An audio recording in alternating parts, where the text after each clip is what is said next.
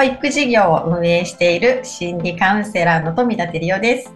照代さんと一緒にお送りしていきます。生きみえです。2月23日から新番組意識が変わると世界が変わるがスタートします。この番組では照代さんがご自身の子育て、保育、人間関係を通して研究し続けている心の仕組みについてお話ししていきます。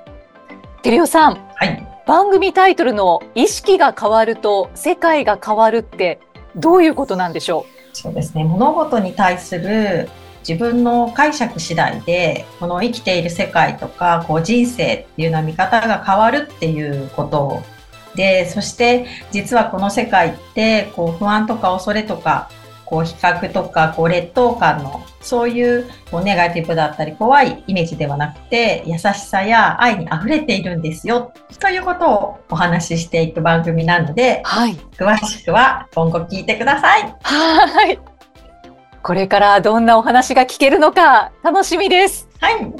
毎週金曜日配信の意識が変わると世界が変わる第1回は2月23日です。せーの。番組でお待ちしています。